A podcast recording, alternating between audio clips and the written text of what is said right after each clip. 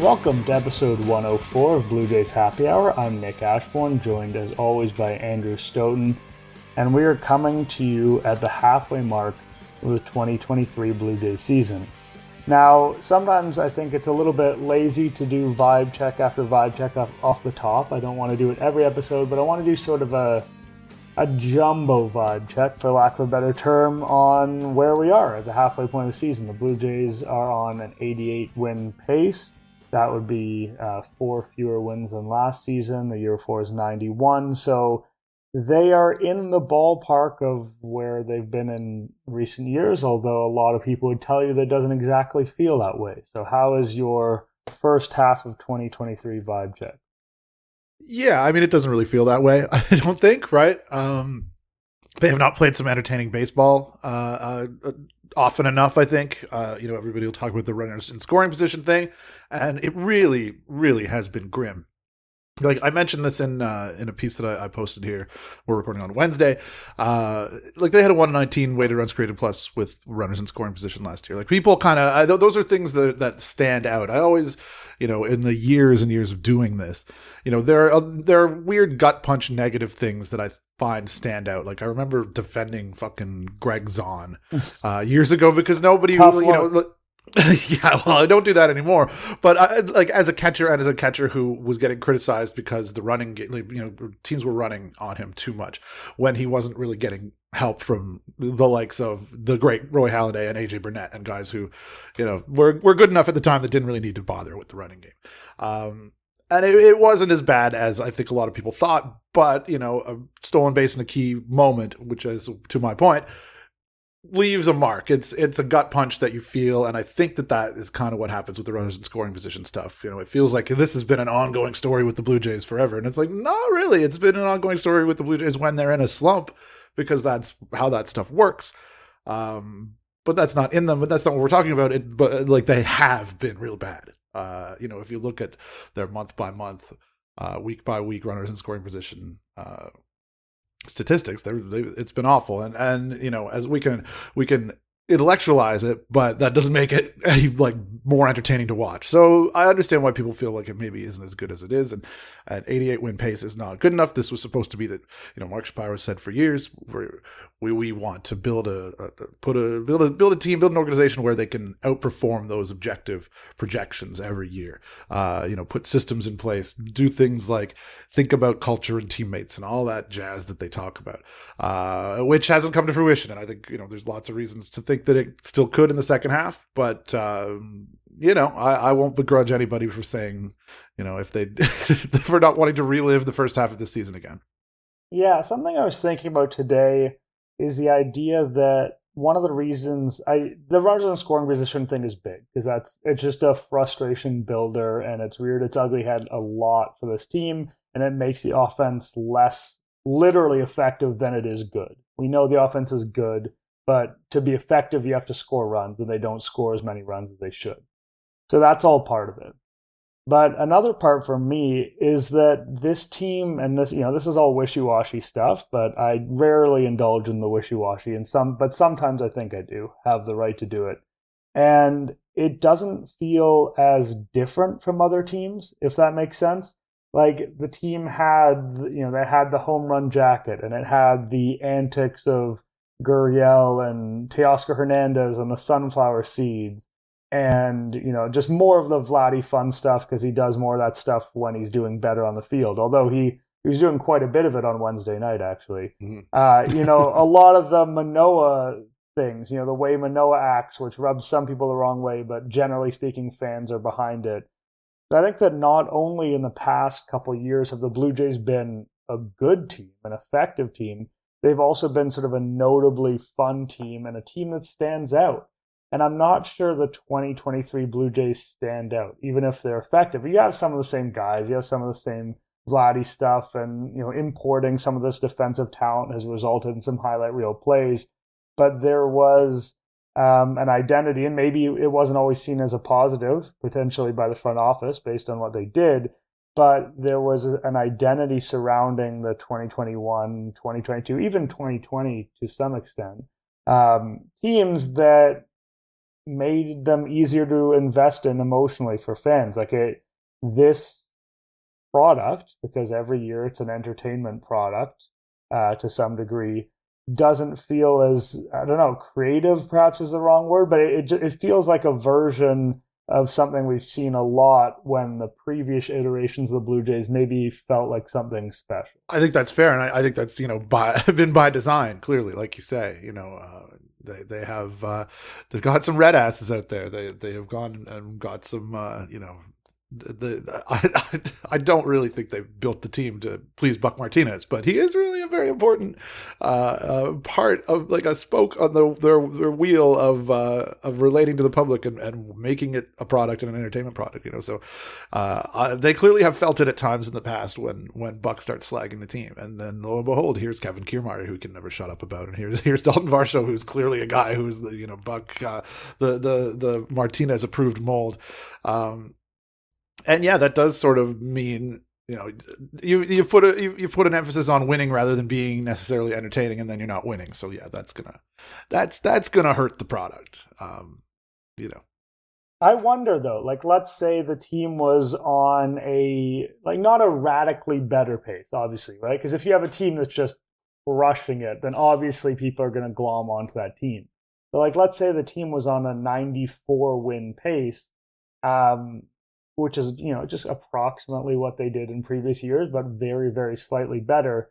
I do wonder if the temperature would still be a little bit colder than you'd expect, kind of based on the character or you know the lack of flair on the team, whatever you want to call it. Because I do, you know, I you know, and for them to do that, for instance, Manoah probably would be pitching well, and there's all that jazz. But it I just do wonder if there's just something about the fact that this team is yeah more uniform compared to the rest of MLB that is just going to make it a little bit tougher for fans to love almost regardless of the result. I know winning winning absolutely changes everything if this team you know makes it into the wild card and makes a World Series run or whatever. Uh, you know, even wins a playoff round. To be honest, people will talk fondly about the 2023 Blue Jays, but it, the, there's just a notion that there's something that's been lost here, and it, like it may well be for the better. Like I said, if they have improved results, but it, uh, it it is an odd feeling around this group. It is. I mean, I I would not discount the the the fact that they're not playing for a division title, and that was kind of established in like late April, early May. Like the Rays have just raced out so far that that's kind of sapped some of the uh, some of the enthusiasm and and uh, the Yankees did that basically last they year. They did. Well, I don't know if you remember last year, but it, it got kind of rough for a while too. Um, and also the Orioles factor is, I think, a thing too. I mean, it's like this is you know they were behind the Jays in the rebuild, rebuild very very clearly. Like like like the the Vladdy and Rutschman are, are are they basically the same age, or is Rutschman even older? But like Vlad's been in the, the the majors for a lot longer. Um, and that was, you know, that that was supposed to be the team that oh they're gonna they're gonna start nipping at the heels soon, and now they've like leapt ahead of them, despite you know who even is pitching for Baltimore outside of the the, the bullpen that they have is pretty good. Um, I, I'm sure that that has an effect on on things too. Yeah, although I will say that I'm not sure. The division point is a good one. I, I, I would concede that. I the Orioles one is interesting because I do wonder to what degree people are paying attention sometimes. I know the Orioles have come through town and played well, so that's that's a factor, but I don't think they're necessarily top of mind. Like I think the Blue Jays fans are more concerned about comparing the 2023 Blue Jays to the 2022 Blue, Blue Jays than they are comparing them to the 2023 Orioles, if that makes sense. I probably true, but also I think maybe it's the 2021 version yeah. that, uh, as we did last week, gets the gets the comparison. Yeah, we, we won't dive deep into that this time. Uh, in terms of the sort of the things that are going around in a more concrete way, uh, I'd say the biggest. I don't know if it's the biggest. One of the bigger news items since we last spoke was the Alek Manoah blowup in the lowest level of the minor leagues when a bunch of Yankees teenagers uh, you know, just laid a beating on him essentially in his first game action. And it's one of those things where, logically speaking, you know that the results are not the primary focus. But when the results cross a certain threshold, uh, you know, 11 runs in 2.2 innings feels like that threshold. There, you know, I think there's a little bit, there has to be a little bit more than this to this than just uh, oh that was a rough one, whatever, no problem. yeah, I mean, we watched that in real time, right? If you were on Twitter when that was, you know, there there was no TV coverage of it, but people were watching the game day or watching whatever, and as things came in, and it was definitely like, oh, one inning, whatever. That's oh wait, oh that second inning does oh my god, he went back out for a third, and it's now up to eleven runs. Like what the hell? Uh, you know, you kind of saw people understand. You know, it's not it, it's not a huge deal, but it is, and it, it's it, it's. Uh, I, I wrote in a piece today, like like Steve Phillips, who I keep quoting for some reason. Big this favorite this year, uh, 2023. I don't understand it for the life of me, but he said a bunch of stuff. He's had some good stuff on Manoah, but he, he said, you know, it, it does results don't matter, but it does because you know this is a new rock bottom. We thought he had reached rock bottom by getting sent to single A, and then apparently no, there was more depth to uh, to plumb. So you know that is, I think, uh, something that that as much as the Jays will spin, you know, there, there were, there were some fielding issues behind him, his tempo and his velo and his, you know, he was in the strike zone and stuff. He's like, well, yeah, I I don't know that being in the strike zone and having it smacked by teens is really uh, where you want to be with this.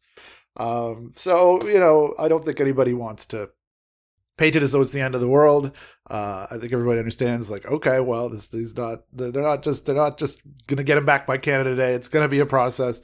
Who knows where this is going? It could be bad. Uh, that, that that outing obviously, you know, is not representative necessarily of where he is at. Like he was bad in the big leagues this year, but he, you know, kind of uh, uh, treaded water at times, right? Like it wasn't like it wasn't like the equivalent of whatever that was versus hitters that aren't teens. Uh, so you know you gotta gotta you gotta take it with a grain of salt a little bit.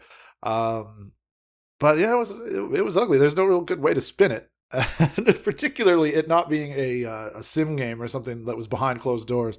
Uh, you also get to hear it from all the other fan bases who uh, they're the ones who don't really seem to like the way that Manoah comports himself. So yeah, so there's two components there. One of them that I want I want to talk about both, but one of them is the notion that this is all about process. And it's correct that you know the game wasn't televised. We didn't watch the game, so there's only so much we can do in terms of analyzing the performance.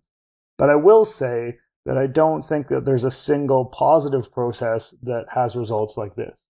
Like when the results are are so extreme, it gets to a point where it's like, okay, well, he can't really have been doing anything right if this is the result. Like, I, I feel confident enough. You know what I mean? Like, if it had been, I don't know, six runs in four innings and none of them were home runs, and it's like, oh, like he got bad fielding, like whatever's dumb stuff. He was working on making the slider move and he threw it too often. Who knows what happened, but whatever. Like, when it's 11 runs in 2.2 innings, uh, that's a whole like you know like our boy Steve Phillips says that's a new rock bottom and like it di- unless, unless they're trying to turn him into a batting practice pitcher. Yeah, so. I mean they they have hired. You remember Zach Stewart was the batting practice pitcher for a while. Yeah, that's right. A quasi lucrative professional baseball position. Um, it's so it is it is a tough thing. It kind of it reinforces the idea that this is good. Like you said, this is going to take a while. And the thing that I mean, the Blue Jays in terms of uh, spin, not a great organization uh, as we've seen. But you know, Atkins went on Blair and Barker uh, on Wednesday as we record, and just mm-hmm. some of the things he say he says it just doesn't really it doesn't make sense. And I know people are going to forget about this, and it's not going to be a big deal. And when you think back to sort of organizational communication failures, things like the Anthony Bass situation are going to be more in people's minds. But when he says something like, so here's a direct quote. Then I saw the details behind the outing. I saw a 71% strike rate, which is what we've been focused on. I saw an uptick in velo. So he's throwing the ball over, he's throwing it harder. The delivery goals, uh, he's checking every box on. Those are the things we, we wanted to see. The outcome, we'd rather he'd gone six and done whatever, but his line was comfortable. Uh, but he was comfortable in the progress he made, and we were able to see progress in that outing. It's like, come on, man. Like, no. like, you, I guarantee you, we've watched Alek Manoah. Like, I guarantee you, Alek Manoah is not comfortable with what went on there. Like, it, sometimes it's okay to say, wow, that one really uh, didn't play out as, as we planned. you know, results aren't the biggest deal there. It was good to get him some game action. That one went a little bit sideways on him, but you know, we fundamentally believe the same things about him as a pitcher. This is a process that's going to be okay. But like trying to pretend that this isn't bad, like it's bad. Like this is a bad outcome. we have to acknowledge that it's bad. Like we can't pretending that it doesn't suck and it's not a bad sign and it's not something that you know for Manoah's confidence can't be great. Like it, it just I don't know. Like it, it kind of has that feeling of not respecting the intelligence of the audience. Like we we may not have seen everything, we may not have access to all the details you do, but we know that he gave up 11 runs in 2.2 innings. We know that six of the nine hitters in the lineup were teenagers. Uh, we know the two guys who hit home runs against him had a combined two home runs entering the game in the entire season. Like it's uh, it's some things just can't be spun, and it's okay to take an L here and there. Because in the grand scheme of things, this probably isn't, this is one step in a long process, and maybe the process will be slightly longer than they thought. But chances are Manoah is going to be okay after all this. And it is, uh, I don't know, I, that kind of communication is just frustrating. It's it's very weird, and I, I mean I understand that they're speaking to you know the the player more than the fans in those kind of situations or just doing like you say not going out of his way to not say anything that's going to blow up into a bigger thing which uh how'd that go with bass? Um but uh but yeah it's it, it it's odd. I generally am, am you know that's uh, for a very long time and, and still to a, a very large extent you know i don't I, i'm not bothered by that stuff, but I like it's not like I don't see it, but I I do feel like a lot of times people are like, oh well, why don't you like like like blow smoke up my ass in a different way, like kind of is uh, like you understand that that's what they're going to do anyway, so it's like okay, well I don't like I don't care that they're spinning it, but I, I, I understand though, you know that's me speaking to an entire fan base. Other people have different reactions than I do, and you know they will feel like their intelligence is being insulted when somebody just says, you know, pisses in their mouths and tells them it's raining, right? And it, uh, you know, just because it came out at the same time, and I hate to bring up hockey because you know this is that that's just that's you know you know nobody wants to do that. But I don't know if you saw the clip that was going around today. The uh, the Blackhawks general manager was in Nashville for the draft, and some some hockey podcast, maybe it was fake, I don't know, it doesn't matter. Uh, you know, uh, did like a man on the street thing, and and didn't realize supposedly that was the conceit at least that the they were talking to the Black, the Blackhawks GM and started asking him a bunch of stuff. Asked him if the Blackhawks, you know, if the if NHL had rigged the draft uh, lottery for for his team, you know, uh, like inadvertently doing it, and just the the affability. You know, I can't ask Ross to be something he's not, but like the the the, the personality and the affability of somebody who can, you know hold in his head at the same time like oh i can be like a, a, normal human being and have a conversation and not like oh god oh my god oh my god i don't want to say any i don't want to say the wrong thing uh was sort of stark in comparison to you know what you see out of ross atkins. And that was something alex anthopoulos had too right? Like that was uh and, and paul beeston very much you know just uh uh not quite as uh you know obsessed over those sorts of details and those sorts of worries. Um maybe because they were better equipped to actually have a conversation with somebody who was upset at something that they said and, and smooth it over. Um, I don't know. I don't want to get too into like the, the fucking armchair psychology of it or, or whatever, but uh, yeah, it doesn't. It it does not come off well. Yeah, and and like you said, there's a certain. I whenever I hear a statement from from Atkins, any GM, any executive, there is the acknowledgement that there are certain things they simply will not say, and they cer- there are certain things they kind of have to. Uh, and if anything, when when Atkins doesn't say much, I think sometimes he gets too much criticism for that because as a GM, mm-hmm. not saying things, saying more than you need to is rarely advantageous. Um, and so I, I think there have been times where Atkins actually received unfair criticism on the way he communicates. But it's just with things like that when the truth is very clear for people to see and it is uh yeah i don't know this one just struck me a little bit because it was uh it was just so I don't know. It was just so transparent. I want to, and and to whose benefit, really? Like the like as you said, like is Alek Manoah listening to that and being like, "Oh, my GM's got my back," and not like, "How like but, what the fuck is but he like you can about? have his back by saying, "Whoa, that was a rough one," but you know yeah. what? It's just not yeah. about the results, and we believe in Alek, and sometimes weird things happen out on the mound, and it was his first game action a while. We're not concerned. Like you yeah. can just say that. Like I can. I can envision a Gibby doing that. Not that Gibby's the, the solution to every problem, but um, there's just a way to take that on. I do want to one more reaction to this, which was was uh, Marcus Stroman. I had to screenshot this tweet because uh, I've been blocked by Stroman many years ago, but I did get my hands on it. Uh, which is I can't wait for Manoah to get back to MLB and make y'all eat your words. All of you clowns hating on another man is just a projection of your insecurities and life struggles. Times like these are when true athletes are transformed. Looking forward to his return.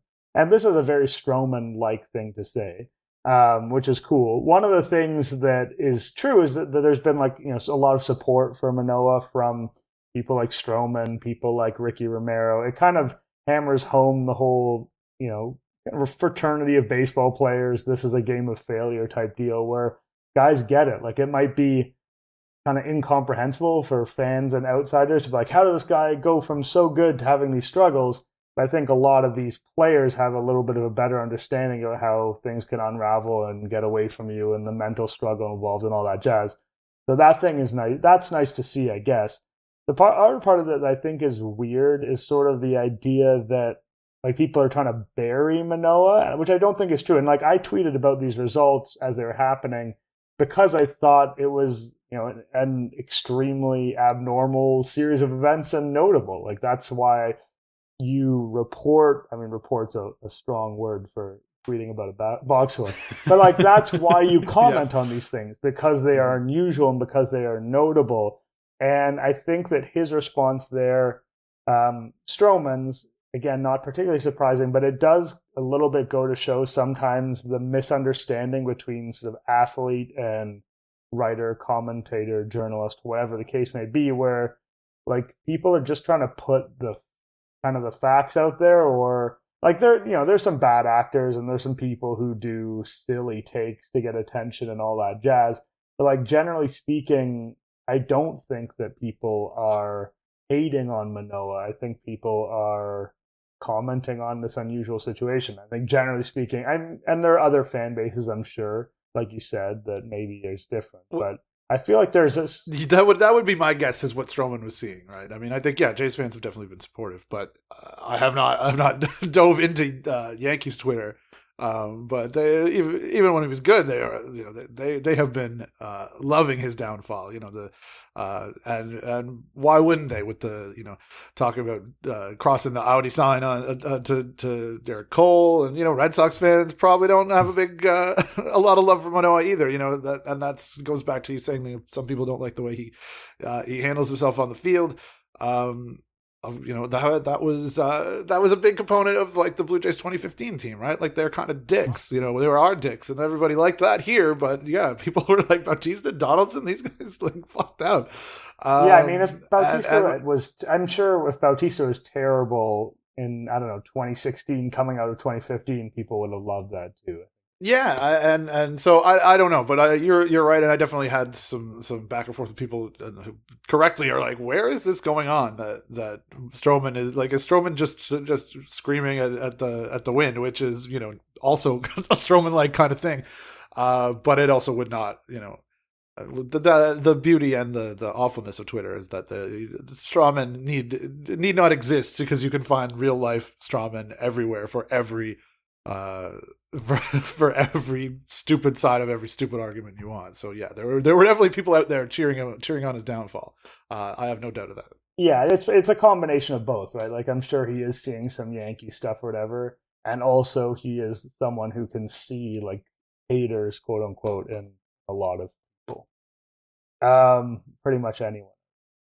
Uh, I do remember the the, the Stroman experience. Yes. Another sort of you know not ideal pitching development for the Blue Jays lately has been the Chris Bassitt experience. Has gone from being you know, extreme reliability and you know, very few runs on the board and tons of innings pitched, notably uh, earlier in the season, to a bit of a rocky road over the last couple weeks here. You know, we're looking at I don't know. He had a, a great start on June seventh, and but since then it's been it's been tough going. He's got only one of his last three starts has lasted five innings, uh, which is un- obviously unusual for a guy who at one point was tied with Gausman for the AL lead in innings. His season long ERA is up to 432, you know, the FIPS and the fives. And, uh, you know, there's some quotes from him on him feeling not quite right. Um, and so that that is he's a, he's an older guy who's probably dealing with some of that going on. And then the thing that's the latest development with him is that the pitch calling is coming to an end. Sort of acknowledge that maybe that this was too much to take on in the context of having the pitch clock as well, which is I don't know. With him, has always felt like it can be a threat the way it isn't necessarily for other pitchers, just because he's got so much on his plate. Where do you see Bassitt going right now, and how do you feel about that the pitch the pitch uh, calling changing? Because that I almost feel like that's a shame, just because I like to see guys who go about their business differently, who are willing to be unusual. And I understand when he hits a you know a a speed bump, there's a temptation to be like, okay, let's kind of bring him in line with what the other people are doing. But that, yeah, people were doing the Buck and Griff and those types were doing that after his first bad outing, and, which was his first outing. Yeah, I saw. I I just I feel like that that component of it is a shame because I, I think that in baseball it's so easy to fall into conventional thinking, and so the moment you try something different, uh, there isn't a lot of patience with it. But I guess so. I guess that's sort of two parts. Where are we in terms of worry level of Bassitt, and how about this? uh, I'm honestly not super worried. I mean, that's like purely on gut, but I I, I do think.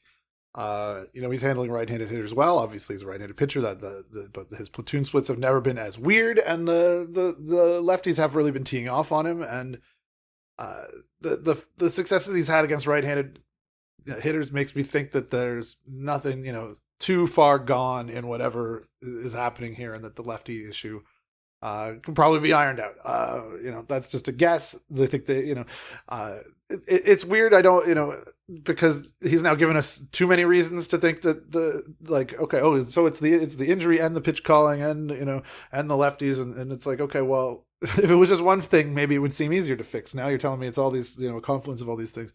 Um, but I mean, I guess I mean, I guess we'll see. Obviously, uh, when he starts against the Giants here on Thursday.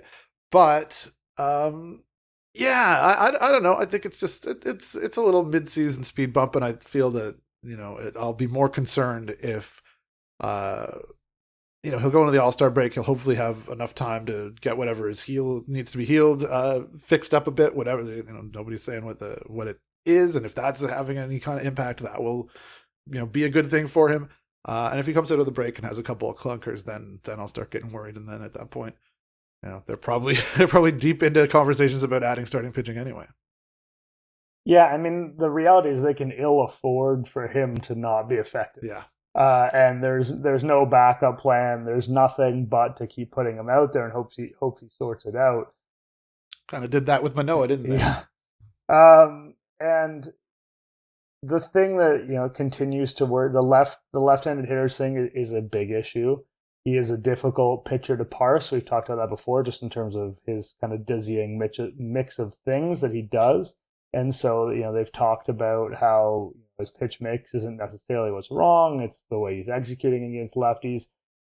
For me, it really does come down to home runs with him. Like that's where my level of concern with him lies just because he's been so good at keeping the ball in the park in the past and and that's been a huge part of his success and he's played in these big parks and that's no longer the case. Now you know we know that rogers center the new version of it has played like a pitcher's park.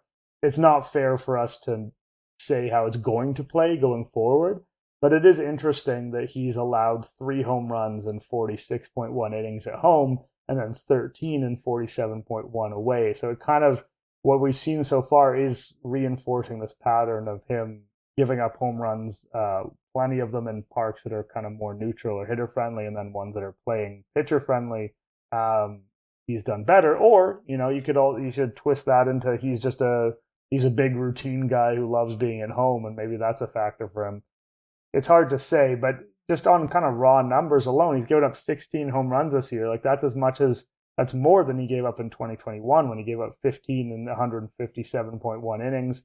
Last year in 182, 181.2, he gave up 19. So he's already closing in on those kind of numbers, and that is going to be something that like you just you'd like to see him get through. And I, you know, I know sometimes it's a freak occurrence or just a good piece of hitting, and so you can't necessarily panic when a home run comes around. But seeing him get through, you know, two or three starts in a row where that doesn't happen would be the time where I start to feel confident that he's kind of clicked in a little bit again. Weirdly, as his numbers have gotten worse, some of his expected numbers have actually gotten better for much of the year. His expected ERA was in the fives. It's down to 460.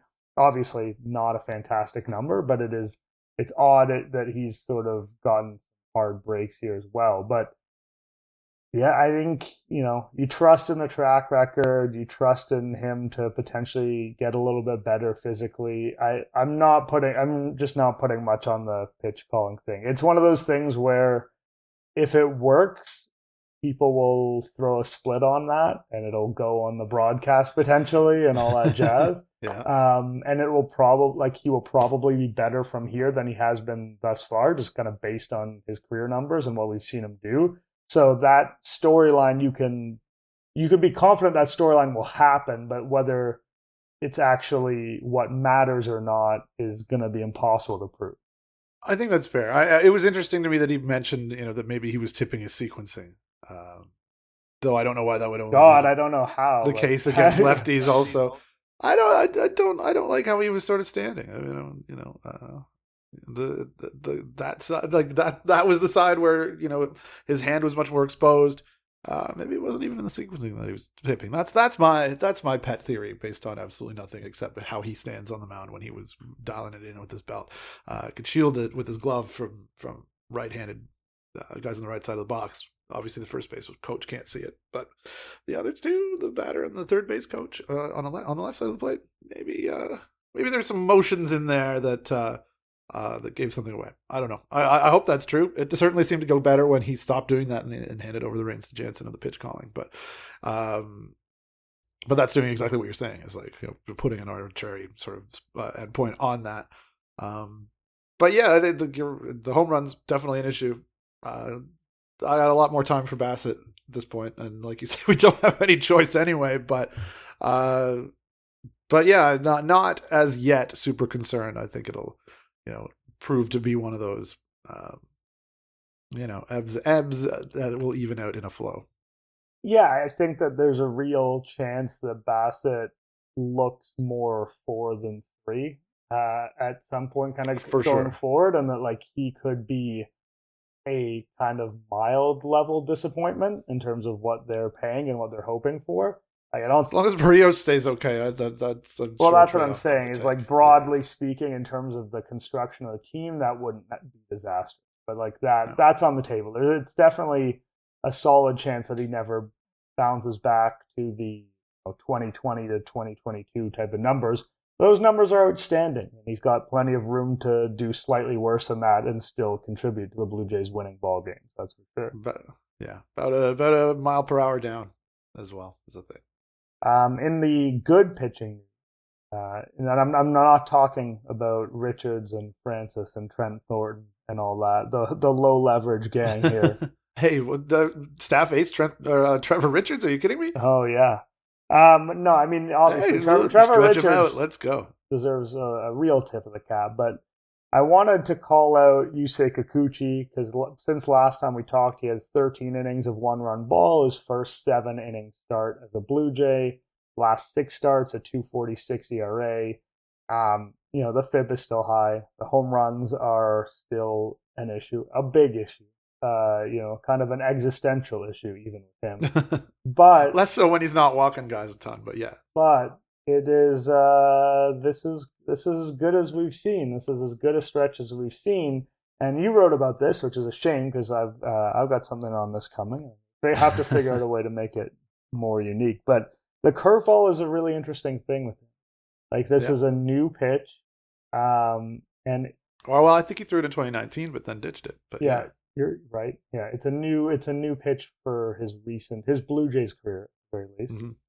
And if you track it throughout the season, like there's basically no relevant number that it hasn't gotten better by over the week. Like it, it is got a higher spin rate. It is getting more drop. It is being thrown more significantly more often. It used to just be at the beginning of the year. It was really a, you know, it was a show me occasional type of pitch, and you know I don't think it's fair to say, oh, this guy is, you know, this is a, an amazing weapon that's going to make him a totally new pitcher, but it is something that he did not have last year. It is something that doesn't have to be an unbelievable pitch to at least maybe be a floor raiser for him. Like he mm-hmm. exactly well put. He is, yeah. uh, you know, he's got the big fastball. We know what the fastball can do. He's got the slider. Like he, his stuff has not really been in question as long as he's been a Blue Jay. So the idea of him having something else to turn to, especially as someone who struggled with control at times,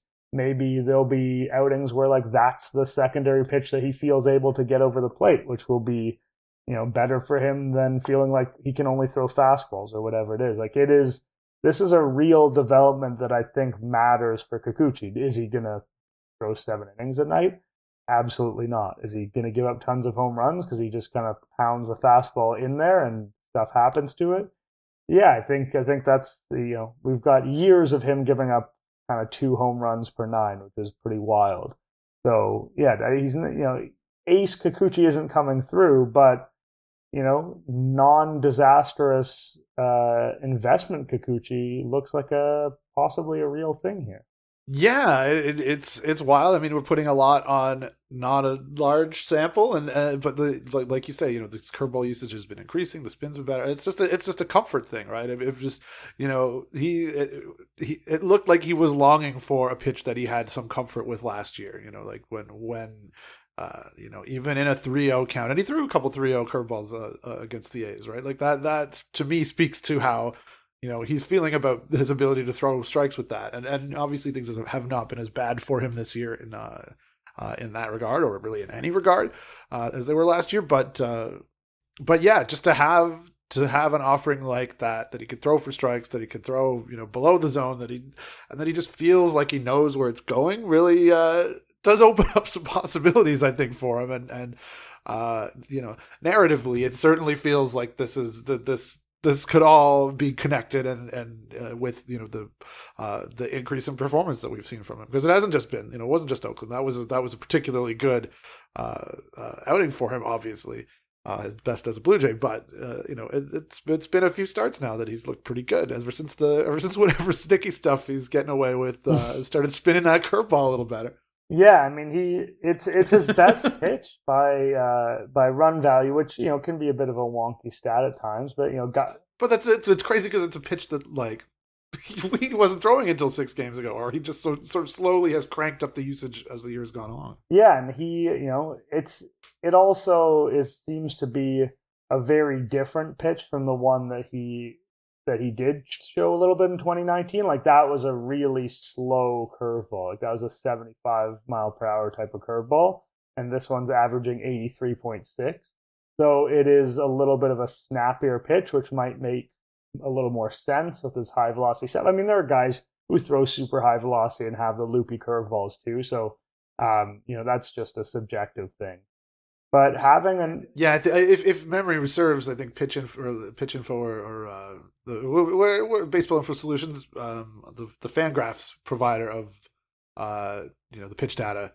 Uh, I don't think it has it labeled as a curve. I think it doesn't show him as throwing a curve, um, which uh, which Statcast does. Yeah, I mean that's interesting because he he has kind of shown multiple sliders before, but I mean, the the break on it is just sufficiently different that it is a very you know we've got we're talking about a ten inch difference in drop. You know what yeah. I mean? Like it, it's a very different pitch. And uh, I yeah we it, it, you said it's too early to exactly know. He has tinkered with some things before. He's you know he had the cutter he was using all the time, and then he wasn't using it all with the Blue Jays. And like you said, the curveball it showed up in 2019 there's a lot has happened with him, and you have to be very cautious in saying this is the thing. Like he he fundamentally, even though he has the control, like he doesn't at this point in his career have the command to be a great pitcher. Like he just doesn't. And you know, he's he's 32 years old. I, I don't necessarily see that changing.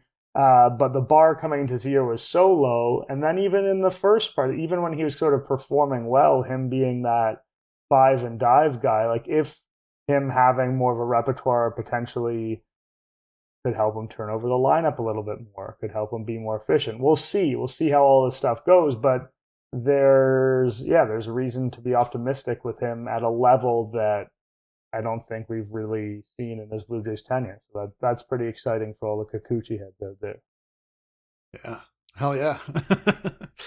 Before we get out of here, actually, uh, on a little bit of a sillier note, and it's funny that we kind of decried the maybe lack of likability for the Blue Jays for this edition in 2023 at the beginning of the show because I want to end with just a little moment of uh, Brandon Belt appreciation because he's been throwing out some big quotes this week, and I think he will continue to do that with the Giants in town. Like he'll just be, you know, he'll be a bigger a bigger figure than usual. The MVP thing we discussed that that was a, a gimmick that.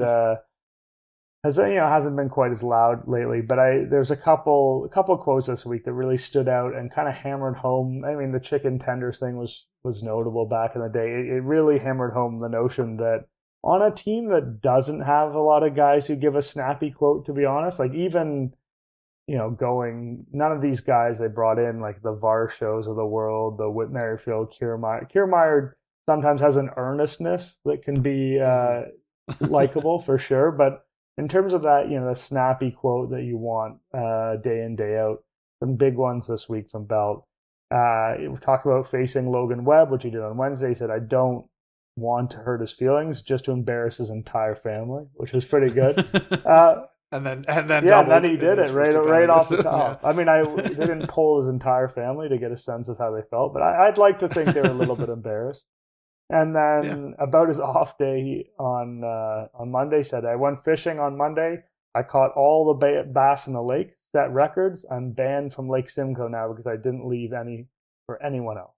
Uh, you know, you're not necessarily going to get me on fishing content, generally speaking, but it is it kind of it goes to show how little of the a little bit of the on-field fun, but just the that kind of quirkiness has been uh, hard to come by for the Blue Jays. There's a Kevin Gausman puts a little bit of it out there with his sort of seeming lack of awareness of the world around him, and then comments on grocery shopping and all that jazz. There's a little bit there with Kevin Gausman, but Brandon Belt might be the the Blue Jays quotability MVP, which is I something you might have guessed coming into the year, but I don't think I don't think he's necessarily like famous. Uh, I, I, mean, well, the, the, Giants fans certainly have uh, a lot of affinity for him, and I, I, I, yeah, I don't know that that the Brandon Belt Brandon Belt deal has uh, uh, has, has spread much farther than uh, you know the Bay Area per se, but maybe it has. Maybe uh, maybe Dodgers fans know it too. Maybe the NL West knows it, and we're just uh, we're just we're just way out here stuck in uh, wherever we are. Um, yeah, no, I think he's been he's obviously been great. Uh, the, the, the quotes are easier to take when he's like actually you know pr- producing some results on the field. Um, that's been nice, but uh, but but there definitely is a, a thing, and going back to what we were talking about earlier, where it's like, yeah, there's just a lot of guys on this team who uh, it, it it it seems to me they probably only think about baseball. Uh, so like to have a little personality is uh, uh, is a nice touch, particularly when he's like justifying that third spot in the order at the moment. Yeah, I mean, we'll we'll see how that goes. And again, at the moment, it, it is yeah. kind of funny how people's tolerance for, like you said, for this kind of stuff is very much tied to how players are performing. Like as if I did, I did remember the, the home run jacket discourse last year. Well, it's just odd. It's like so it's if you're having a tough time at work, you should just stop having a personality. Like you should stop being funny if if you're not doing well. Like I don't know. It just it, it like I get that people make this connection where it implies that someone is not serious about their job because they're not being serious in a moment. That's also not how it works at all. Like you can have you can have a bad week at work and then you can say something funny to somebody. Like you might be less inclined to do so because you might be more likely to be in a bad mood or whatever, but you know, people who are professional athletes do not, uh, yeah, they don't actually have to think or talk about baseball 24 7 to be effective. And when they stop doing that, that isn't an indication that they are not trying hard enough at baseball. It's just a little disclaimer. Well, I do think that a lot of times people are like, "Well, I'm in a bad mood. Why are you not in a bad mood?" And it's like, well, because these people, part of the gig is to like keep an even keel. It, it really helps in your, you know, their profession. So also, like yeah. the sneaky thing about Brandon Belt is like maybe it doesn't actually matter that that much that he's great. Like I'm sure he'd love to be great this year and for the Blue Jays to win, but he's also won a bunch of World Series. He's made a bunch of money. He's playing baseball for a living. It's hard to know how long he has left. Like you know, it might just be cool to be playing baseball. It might that might be okay. That might be enough to fulfill him, even if his stat line isn't exactly what he might want it to be, and he might then just be a happy. Per- I don't know. We're hypothesizing on a future where Brandon Belt sucks and keeps making jokes, and we don't know if either of those things will be true. but I'm just saying, if Brandon Belt in the future really begins to struggle, which I think is a definite possibility. Uh, well, at some point in his career, yes. People should remain patient with him showing some personality, cracking a joke or two, and I think he still has the right. He has earned it. Great career, and uh, yeah, that's. Uh, I don't know. I don't know who needed to hear that PSA. Probably. well, the authorities of, of on Lake Simcoe, the uh, the Coast Guard or whatever. There you go. Probably nobody, but that's all right. We will. Uh, we will talk to you guys again for episode 105 at some point next week. We appreciate you all for listening, reviewing, rating. Any of that good stuff is excellent in our books. So we look forward to that episode.